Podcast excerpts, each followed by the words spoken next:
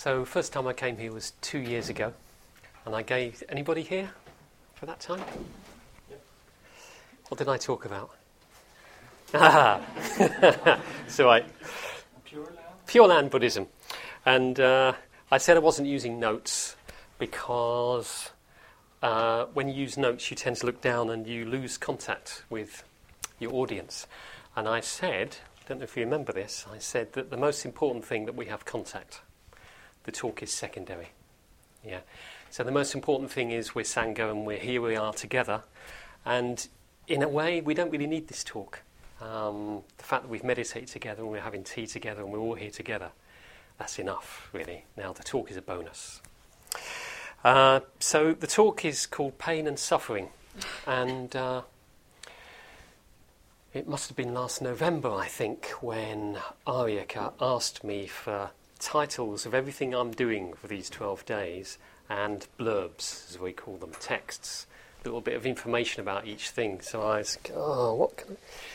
So I had to think of things. So I thought, I'm giving two talks, so it has to be a sort of pair. One thing 1 week and a similar thing the next week. So in the end, I came up with pain and pleasure. I thought that would be an interesting thing to look at, pain and pleasure, because pain and pleasure are our most basic experiences.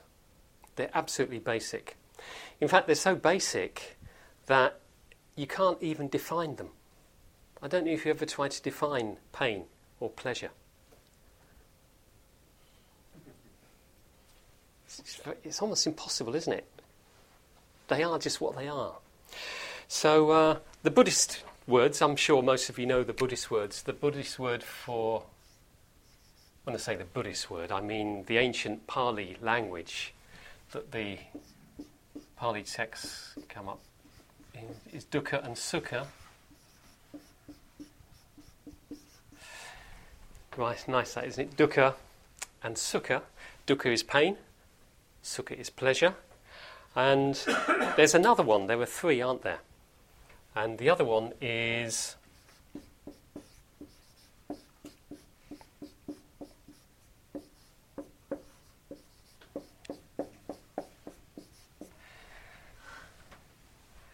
Adukkha-sukha.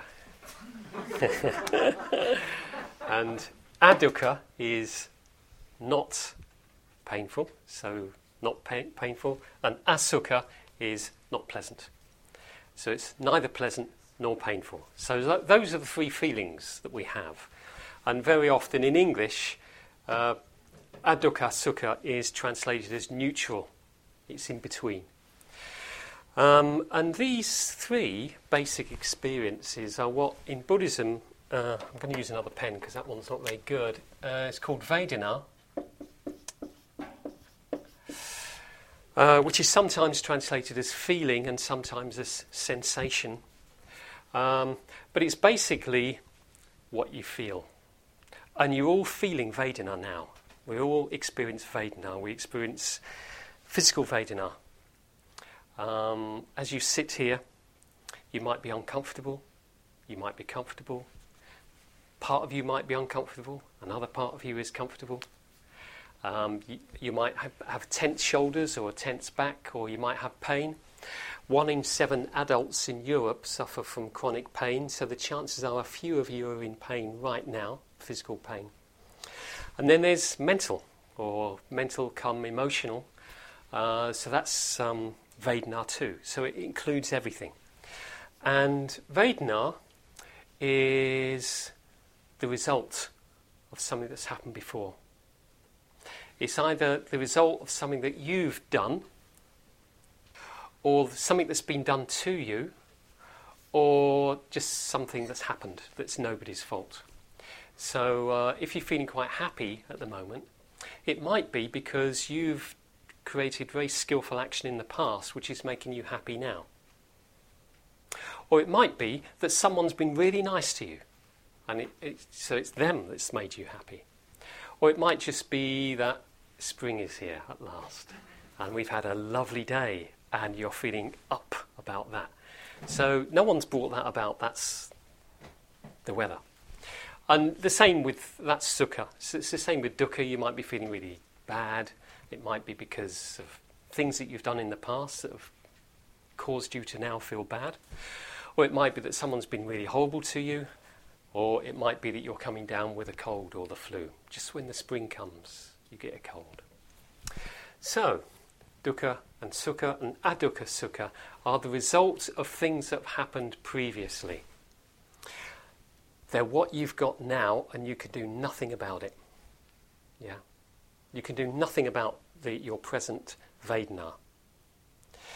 You can act now for future, so what you do now will affect you in the future. You can become happier. You can become healthier if you do certain things now for the future. But right now, you've got what you've got.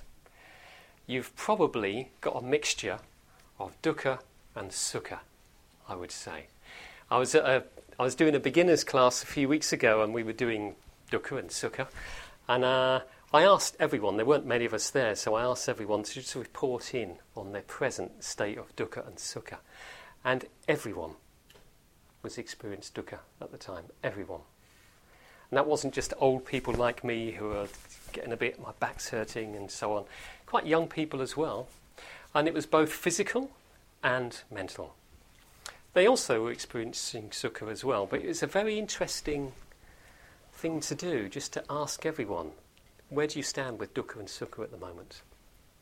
And it made me realise there was quite a lot of pain in the room, quite a lot of suffering, unnoticed a lot of the time, and unsaid, unspoken suffering, which is exactly really what the Buddha said. The Buddha is famous for, well known anyway, maybe not famous for this, but well known, for talking about dukkha, isn't he?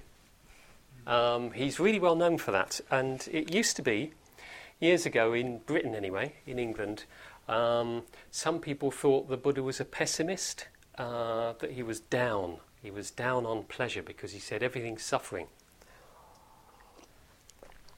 He didn't actually say everything's suffering, but what he did say is that there is a lot of suffering, that life is shot through, as it were, with suffering.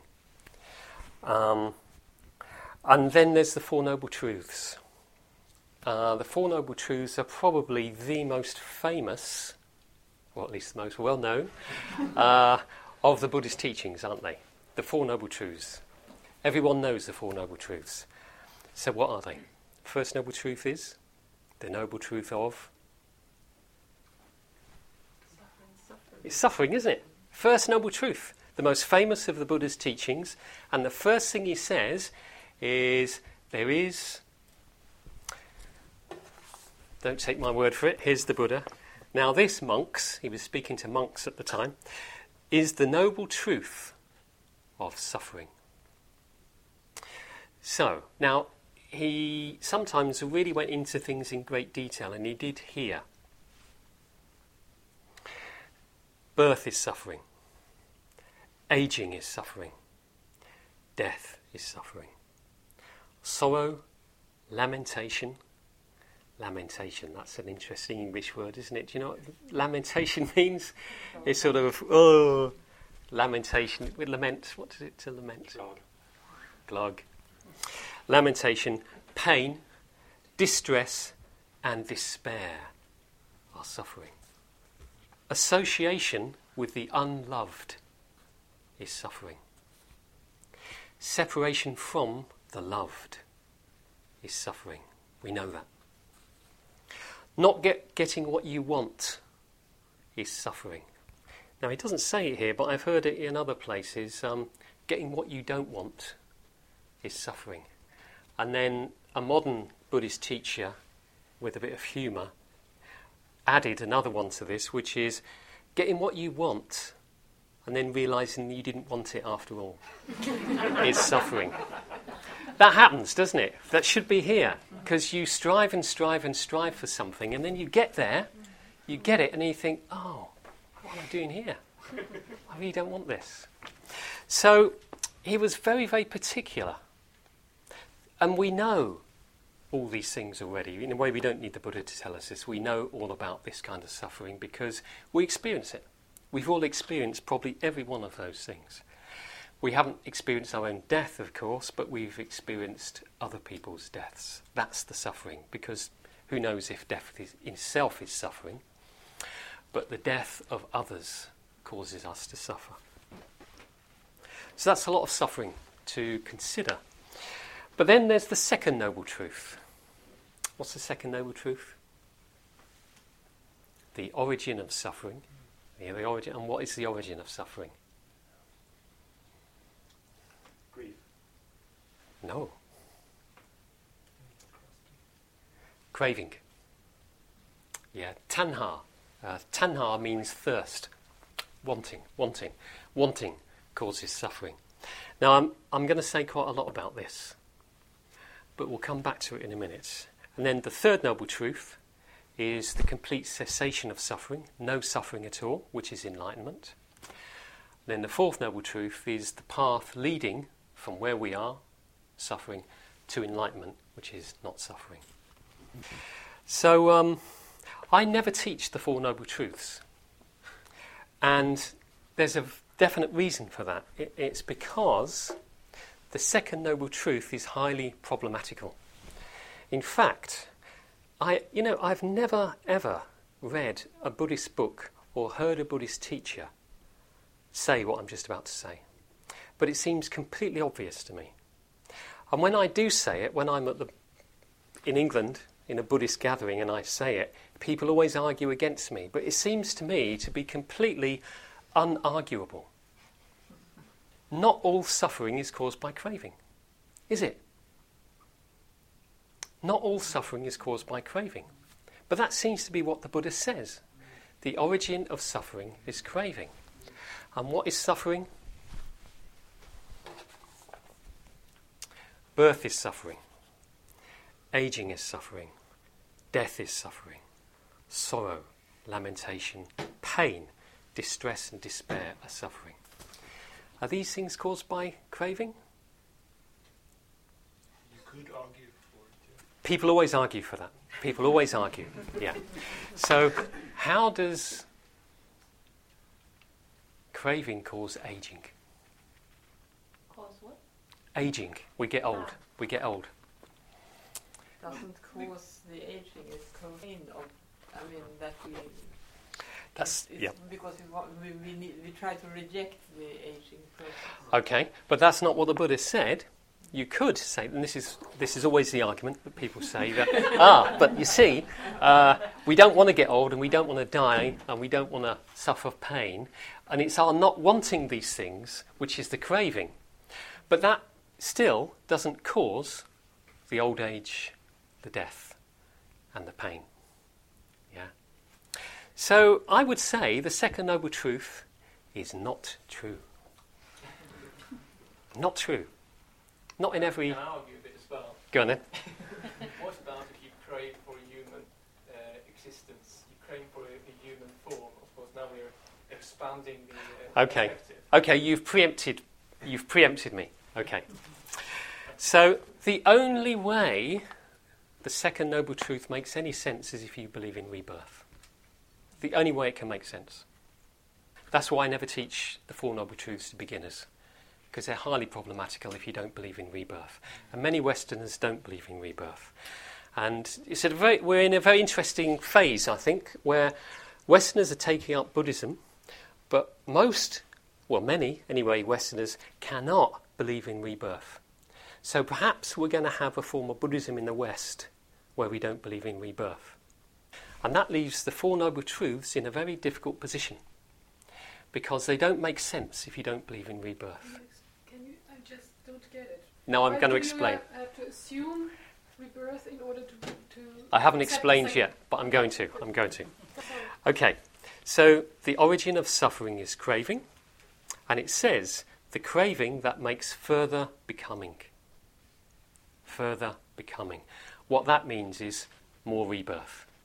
Craving causes rebirth. How does that happen? Well, what happens is we like this life. Yeah, we like the sunshine. We like eating food. We like, or some people like, as we get older we don't like it so much, but sex. Some people like sex.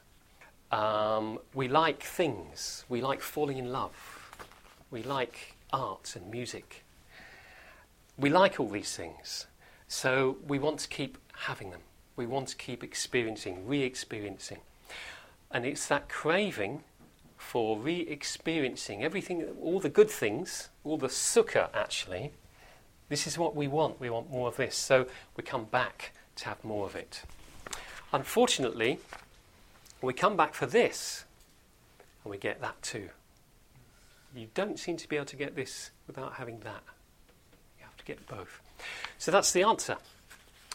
That we want this life, we want a physical body, and physical body comes with problems, big problems, as you know. The problems of pain and illness and aging and eventually death. So, I just wanted to get that out of the way first, because I think the Four Noble Truths can be very problematic for people. Try and understand how a loved one has got cancer and they're going to die. And the Buddha seems to be saying that's their craving that's caused that. But it's not directly.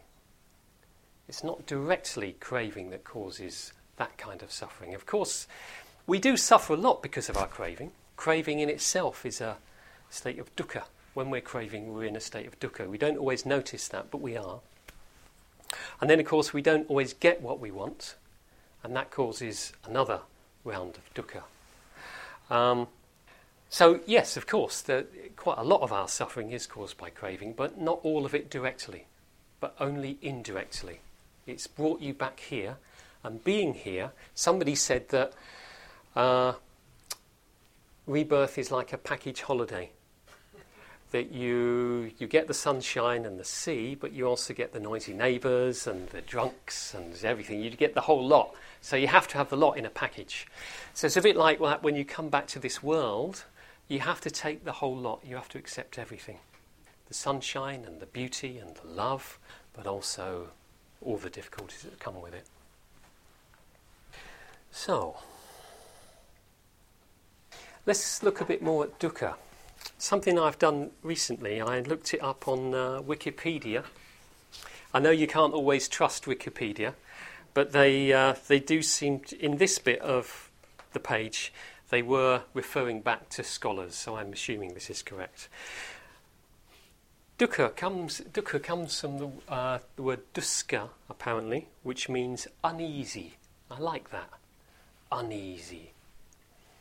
Or it can come from a word dusta, which means unsteady and disquieted. I've heard it said that dusta comes from the word mean to stand uneasily. You can't, you know, sometimes you're standing, you haven't quite got it right, and you have to get into a better position. You're sort of a bit like this. To stand uneasily, you're not quite balanced. So, here's a whole load of English words, translations of the word dukkha. Suffering, pain, unsatisfactoriness, sorrow, affliction, anxiety, dissatisfaction, discomfort, anguish, stress, misery, frustration. All these words are included with dukkha. So dukkha and sukha are very interesting because they've got very, very wide meanings. Very wide meanings. In fact, I'm just trying to think whether there are any other words that mean pain and pleasure. Because sukha, for instance, doesn't just mean pleasure, it means happiness as well. And dukkha means all kinds of unpleasant Vedana. It means everything from excruciating physical pain, or the pain of loss, the loss of a loved one, right through to a very slight feeling of, I haven't quite got enough. I don't quite feel I've got enough here. What's in the fridge? That kind of, that's caused by dukkha. That feeling of slight lack is, that is dukkha too. So everything, it's a very, very wide-ranging term. Now here's a nice little thing that I found. The ancient Aryans who brought the Sanskrit language to India were nomadics. They were nomads. And they were horse and cattle breeding people. And they travelled in horse-drawn vehicles or oxen-drawn vehicles. So they used wheels. And su is a positive prefix, which means good. And du is a negative, meaning bad. And then there's ka, K-H-A, ka. And ka means sky or space. And it originally came from the hole in the wheel. Yeah, you've got a wheel, you've got a hole in there to put the axle through, and that's ka in the middle there. It's space, sky. And so the way it's sukha and dukkha came from this is that when that's a nice round hole, you get a nice ride. So it's a sukha ride. Su, good ride. When it's a bit misshapen, you're bumping along, and it's a dukkha. It's a dukkha ride. It's really nice that, isn't it? I love these kind of things. We could go on for ages about that, but this isn't really what I need to talk about this evening. So, dukkha.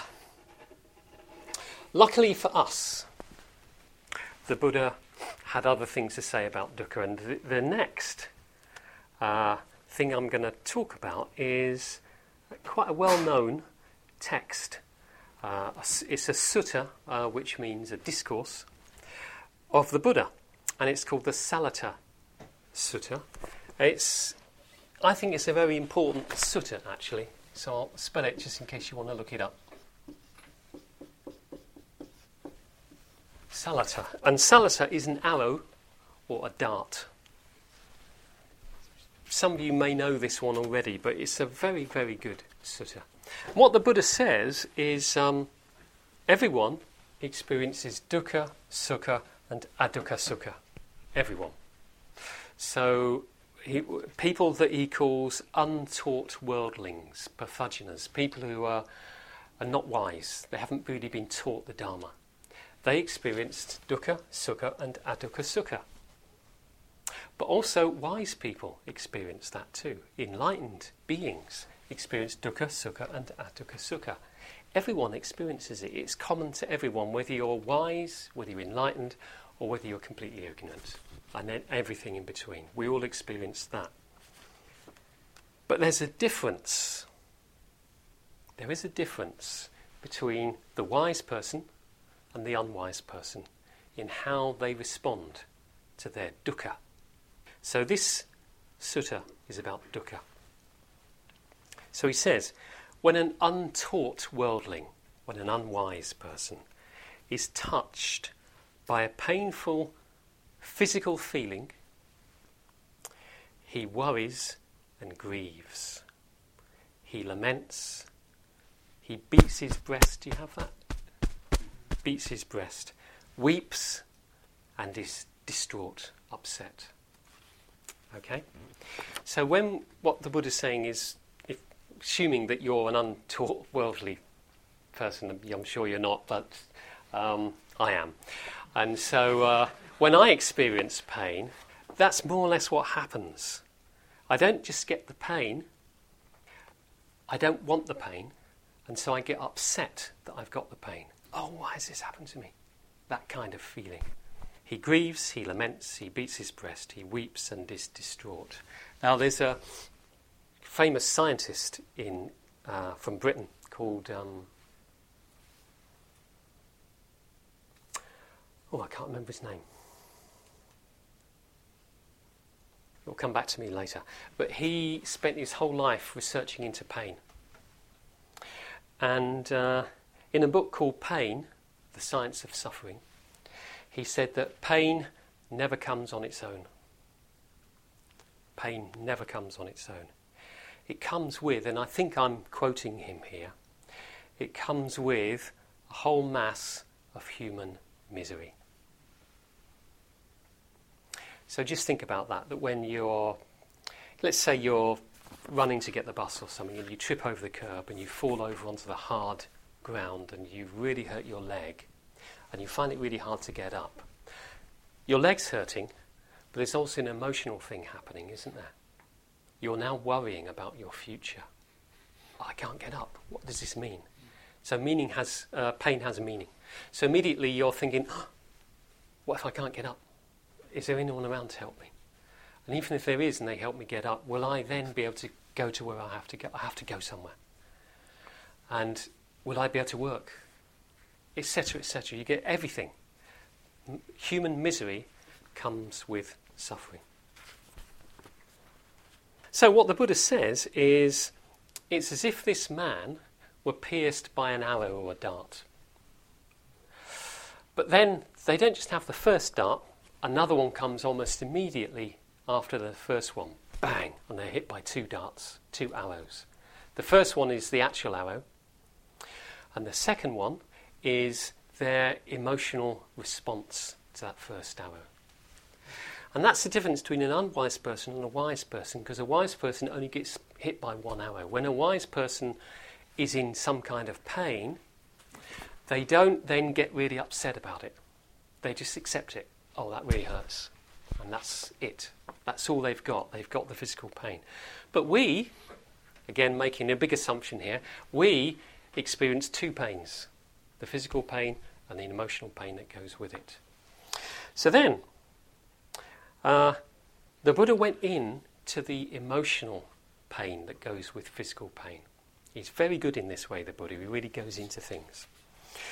Having been touched by that painful feeling, he resists.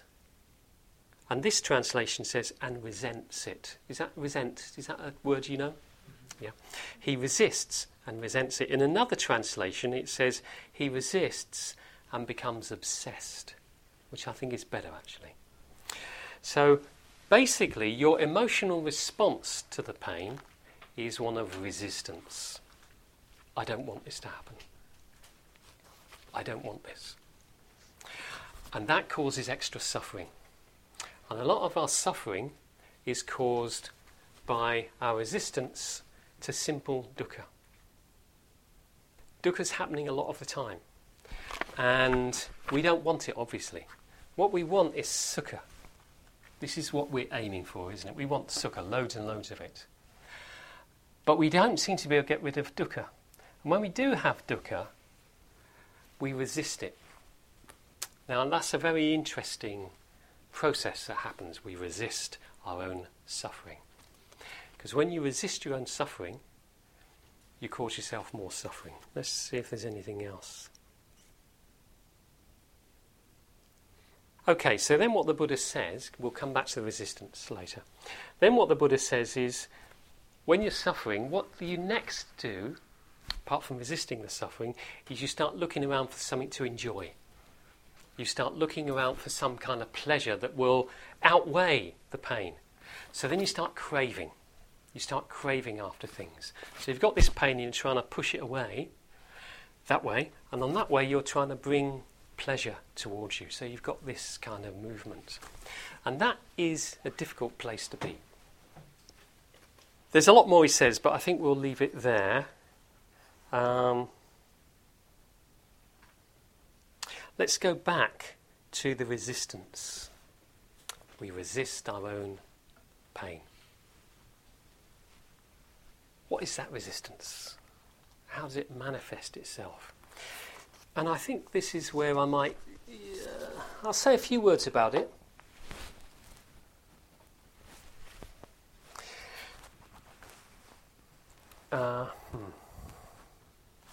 The resistance is a hardening.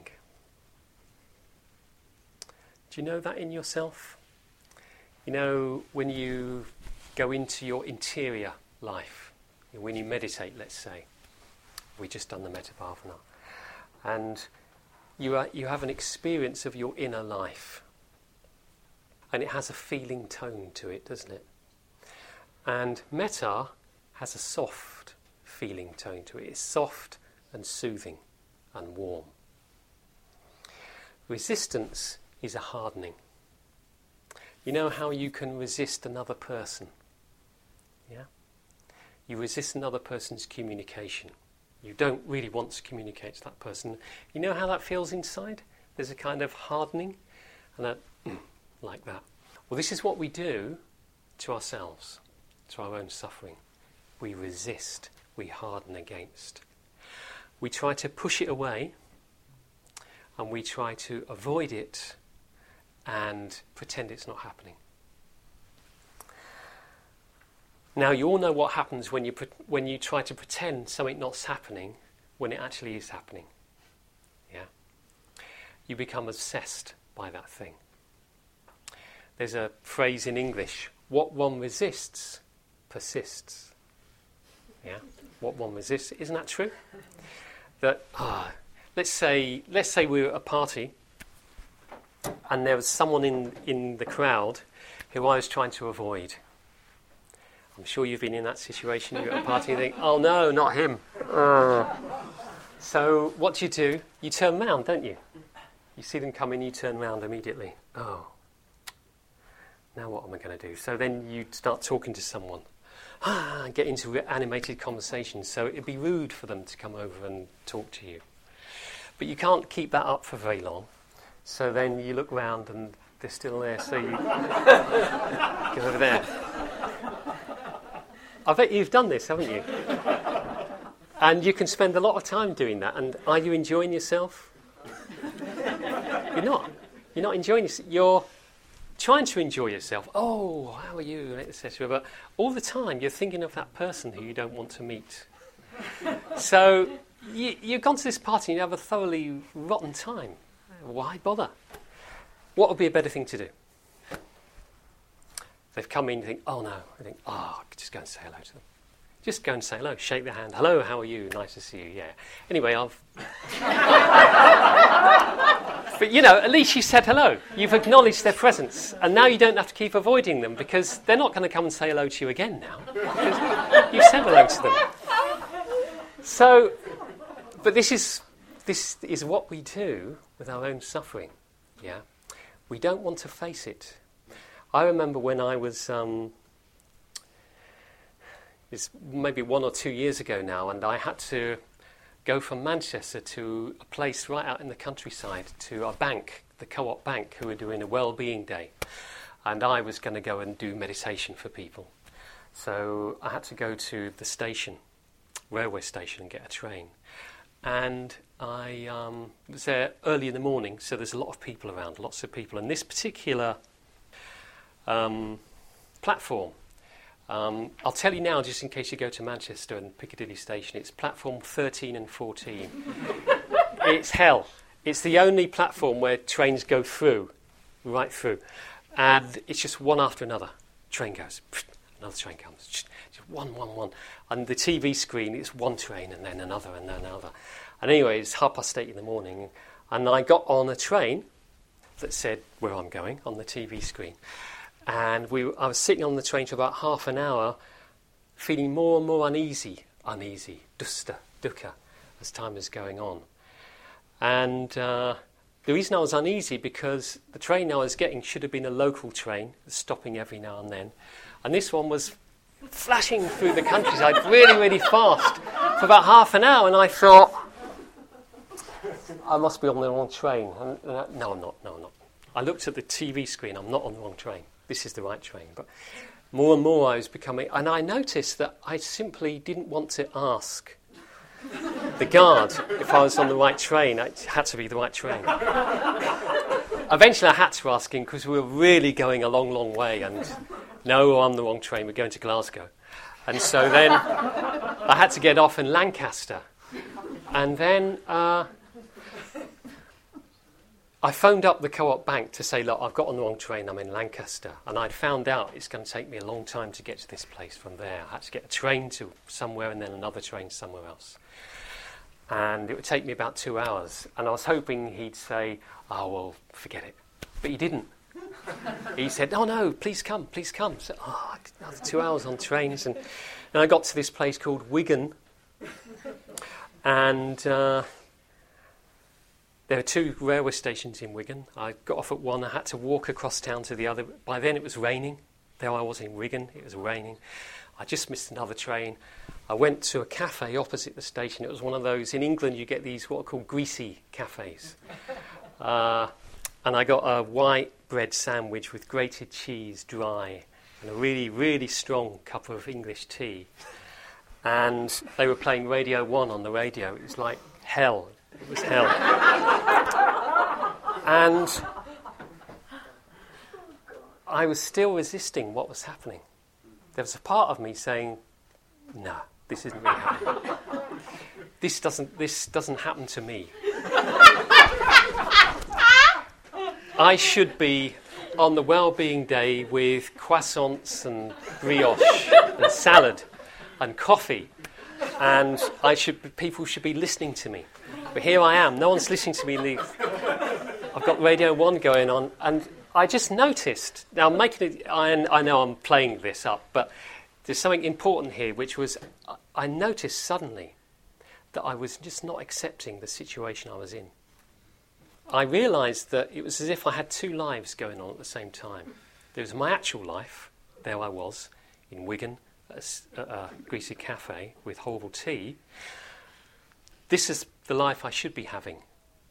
This is where I should be. And I realised I lived the whole of my life like this. There's my ideal life. This is what should be happening. And this is what actually happening. And I'm always resisting the actual real life that I'm having. And of course, if you're resisting the actual life you're having, where does that leave you? Where does that leave you? So what we try to do, let's say this is a pool, and this is another pool, and we're in this one, we try to jump into that one all the time. But this is actual where we're at. Well, that's where I was at, dukkha. And if I try to jump into that, I'm trying to get away from the dukkha, and that leads me nowhere. I can't jump from there to there. It's not possible. So I do jump, but I jump into nowhere. And so what happens is you deny your own life. You resist your own actual life. And this, of course, is somewhat tragic, isn't it? That we don't accept our own actual life. So I came across a really good little kind of a poem in the Pali canon. It was called The Guest House. Some of you may have heard a poem by Rumi called The Guest House, which I'll read in a minute, but I thought I'd read this first because this is very interesting. Bhikkhus, monks, suppose there is a guest house. People come from the east, west, north, and south, and lodge there. And then he mentions the four castes in India, Kshatriyas, Brahmins, Vaisyas and Shudras. So we could say rich people, poor people, solicitors, road sweepers, shopkeepers, all sorts of people come there. So too, various feelings arise in the body. Pleasant feelings arise. Painful feelings arise. Neither painful nor pleasant feelings arise. Carnal pleasant feelings arise. That's physical, bodily. Pleasant feelings arise. Physical, painful feelings arise. Physical, neither pleasant nor painful feelings arise. Spiritual, pleasant feelings arise. Painful, spiritual feelings arise. Spiritual, neither pleasant nor unpleasant feelings arise. I think that's very nice, isn't it? That we should try and see each other, understand ourselves as a guest house, and lots of people come and stay here. And so now I'll read the Rumi poem, which is quite a popular poem in the FWO, so I'm sure you've heard it. The outside. Bibi Bodhi's just found out that he can do double-sided on his printer, so he's doing loads of double-sided things at the moment. He's really pleased about it. Sukha. The guest house. This being human is a guest house. Every morning a new arrival. A joy. A depression. A meanness. some momentary awareness comes as an unexpected visitor. Welcome and entertain them all, even if they're a crowd of sorrows who violently sweep your house empty of its furniture. Still, treat each guest honourably. He may be clearing you out for some new delight. The dark thought, the shame, the malice. Meet them at the door laughing and invite them in. Be grateful for whoever comes, because each has been sent as a guide from beyond. Now that isn't strictly a Buddhist poem, because he talks about the dark thought, the malice. Meet them at the door and invite them in. A Buddhist wouldn't say that. You wouldn't invite malice in, because malice is not Vedana. Malice is karma. It's what you do. It's something that you do. Dukkha and sukha are just pleasant, unpleasant. But it's a similar kind of idea. So how much time have we got? I need now to go on to the last part of my talk, which is to talk about my work with Breathworks, because I run courses for people with chronic, long-term physical pain and other long-term health conditions. So I just want to say a few words about that, because we teach them more or less what I've told you this evening, although we don't put it in Buddhist terms. So we teach them about the 2 arrows, but we don't call it the 2 arrows, and we don't refer to Buddhism. We call it primary and secondary suffering. Primary suffering is what we call the given. So for people coming along to a course, they've got some kind of physical problem which will not go away. And by the time they come to us, they've tried everything. Usually they've had their condition for many, many years, and they've been from one doctor to another. They've been to consultants. They might have had surgery. And then, after that, they tried all the complementary therapies: acupuncture, homeopathy, osteopathy, aromatherapy, everything. They've tried everything. And when they come to us, there's a certain amount of work that they've already done. They've accepted, to a certain extent, their condition. And we say to them, before they even come, that this isn't a course to help you get rid of your pain. This is a course to help you live with your pain. And so they know that. And even though they know that, when we say it on the course, they find it difficult. It's a very difficult thing for them. And on the first day of a course, we'll sit in a circle, 10, 12 people. And each one will say why they've come, and they'll describe their condition. And usually somebody cries. Usually. At least one person cries. In fact, one day, there's a young woman with a problem with her shoulder, and she began to tell us about the pain she was in, and she began to cry, which was not a new thing, but she carried on crying. This is right at the beginning of a 2.5 hour long class, and she carried on crying. And then other people were reporting in, and she carried on crying. And then we began teaching, and she carried on crying.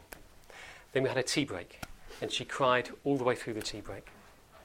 And then we came back up, and we carried on, and she cried right to the end of the class, 2.5 hours of crying. And she came back the next week, and she thanked us. She said, "That was so good." And why did she cry? Because we were the first people to listen to her. The first people to really listen. Of course, people have sort of listened, but there was a group of people really listening. And what often happens is that it's a very intense situation that first week, because people are describing a lot of suffering.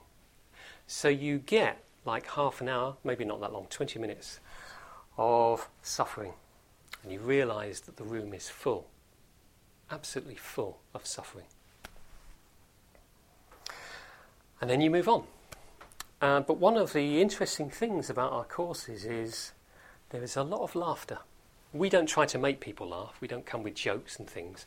But what happens is, there's another poem by Mary Oliver that some of you may know called Wild Geese, and it begins, "You do not have to be good.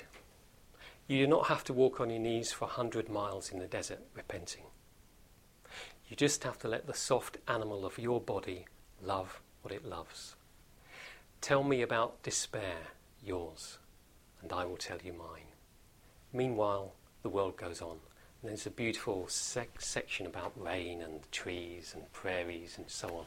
Very, very lovely. But those first lines, I think, are very important. You do not have to be good. And if you're not good, you do not have to walk on your knees for 100 miles in the desert repenting.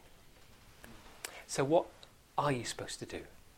You just have to let the soft animal of your body love what it loves. Now, this is very difficult to do if you're in pain. Because where do you feel your pain? You feel it in the body. So you don't actually want to go there. So when people come to us, they've spent years trying to get away. They're doing exactly what the Buddha said, which is they're resisting their pain. And so what happens is, very often when people come, they look very tired. They haven't got much colour in their face. They quite often look a bit grey and pale. They're tired, pale, and they look very unhappy. And then as the course goes on, they start to look happier. And in fact, over the weeks, you can see quite big changes in people. And it usually occurs in the eyes. Something happens with people's eyes. Probably, it's true to say, on the first week their eyes are quite dull. And then on the third or the fourth week, usually, sometimes it's the fifth week. And if it doesn't happen till the fifth week, I start getting worried. I've been known to say at the end of the class on the fourth week to my team, it's not working, they're not getting it. But they always get it by the fifth week. And there was one woman, a young woman, who had an accident. And she was in a lot of pain, and she was very angry about it because it was really affecting her life. She couldn't even work properly anymore. She was a single parent. She's having a really, really hard time with it, and she was angry. And I think it's the fourth, it could be the third or fourth week, I can't remember. We asked people for homework to move towards their suffering. Because what they've been trying to do is get away from it. That's the way they've been trying to deal with it. And we say to them, does it work? And of course it doesn't work. It's like being at the party and you're trying to get away from that person. It doesn't work. They know that. So we say, okay, what we want you to do this week is move towards your suffering. And this gets mixed responses. And this particular woman got quite angry. And she said, it's okay for you, you spiritual people. You can do this, but I can't do this. So just listened. Anyway, she came next week, and I noticed her as soon as she came into the room, she looked different. In fact, she was teasing somebody. She was laughing and teasing someone, and she looked different. And I said to her, you look different this week. And she said, yeah, I tried that thing, moving towards my pain, and it was okay. And it made a big difference to her. So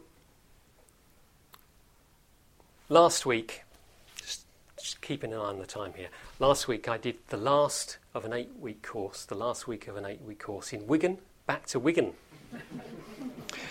Wigan seems to be calling me. I might as well just move there, I think. But I've been running courses in Wigan. We got some funding to run courses in Wigan in a very, very deprived area, very poor area. They've got a lot of money from Europe because it's such a poor area. And we've been running courses there, and this is my second course. And the first course I ran there was easily the best course I've ever run. Not because I did better than ever before, but because the people on it, they just lapped it up. They loved it. And 3 or 4 of them wanted to carry on, so they're now supporting this next course. They're here helping me on this next course. So we had the last week of the course. And so in the last week, we all report in Just like the first week reporting, the last week everyone says what they got from the course. And usually there are tears. But this time, 1, 2, 3, 4. I think it was the second person started crying as she was saying how grateful she was for the course.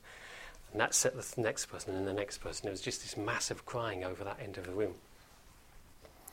And one of them, and this is the woman who, one of the women who came on the first course, and at the end of that course, she said something which I've heard many times now. She said, I've got my life back.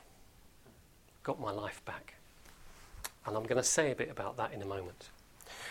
But this time, she said, I've got my life back, but it's more than that. My family have got me back. My family have got me back. And I thought, and that's when she started crying, she really started crying. And she was saying that she's very close to her brother. And her brother phones her every week. And I can say her name because you'll never meet her, Cheryl. She is in a lot of pain, really a lot of pain. And every week her brother would ask her how she was and she wouldn't tell him. But at the end of the course, we talk about communication, and I always say, what do you say when somebody says, how are you? And you're in a lot of pain. You know, what do you say? It must be difficult, isn't it, if you're in pain all the time and somebody says, how are you? Do you say, well, actually, my neck is really, really hurting. It's like somebody's going like that and then down. You don't, do you? You just say, I'm fine, thanks. So I said, and she said, I always say, I'm fine. And I said, why don't you experiment and say you're not fine? Why don't you say, I'm in a lot of pain, actually? So she did. Her brother phoned up and he asked her how she was.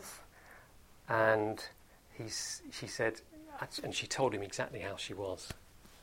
And he said, I am so glad you told me. I am so glad you told me. And then he told her that for the past few years, at the end of the phone call every week, he would be in tears. Why was he in tears? Because she wasn't telling him how she was, and he knew. He knew, but she was keeping something back from him. What was she keeping back from him? She was keeping herself back from him. And he found that very, very painful. So she got her life back, but all her loved ones got her back too. I think this is really important because it's this whole thing of you don't want the dukkha, you don't want to be there, so you try to get out of it. The first thing you do is you try to get away from your own body. That doesn't work. But in doing that, you're getting away from everything. What kind of life are you living if you're not really in your body? When you try to not have the pain, when you try to harden, resist, when you resist the pain, you resist everything.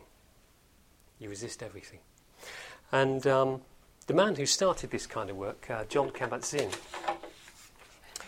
he said that what we're trying to bring about in people with pain is a profound transformation of view. A profound transformation of view. A new and profound coming to terms with our problems and our sufferings. It's a perceptual shift away from fragmentation and isolation to wholeness and connectedness. And sometimes that's very dramatic, sometimes it happens. One person, the third week, very unhappy, drawn, tired, fed up, miserable. Next week they come back, and you can see immediately, as soon as they come in, there's been a change. You can see it in their eyes. Something has happened. What has happened? There's been a shift. There's been a shift. And they're in exactly the same situation. They've got exactly the same amount of pain. They're unable to work. They can't play with their children. They're on low income. Everything is the same, except inside themselves has changed. There's been a change from resistance to acceptance. And this is really, really big. I think I'll read you another poem, because, of course, they're not just dealing with pain. They're dealing with profound loss as well. Can you imagine the kind of loss that people experience? It's the loss of health, but then usually with that comes the loss of the ability to play with children, sometimes the loss of relationship. That young woman who cried all the way through that first class. After the course, she had an operation and she got her shoulder fixed. Sometime after that, her partner left her. She couldn't stand it any longer. Very, very difficult for a partner to live with that kind of thing. So there's a lot of loss. And I've lost a poem. Where are you? Yeah, here we are. Okay. 2 poems. Can you stand this? The Well of Grief by David White. Those who will not slip beneath the still surface on the well of grief, turning downwards through its black water to the place we cannot breathe, will never know the source from which we drink, the secret water cold and clear, nor find in the darkness glimmering the small round coins thrown by those who wished for something else.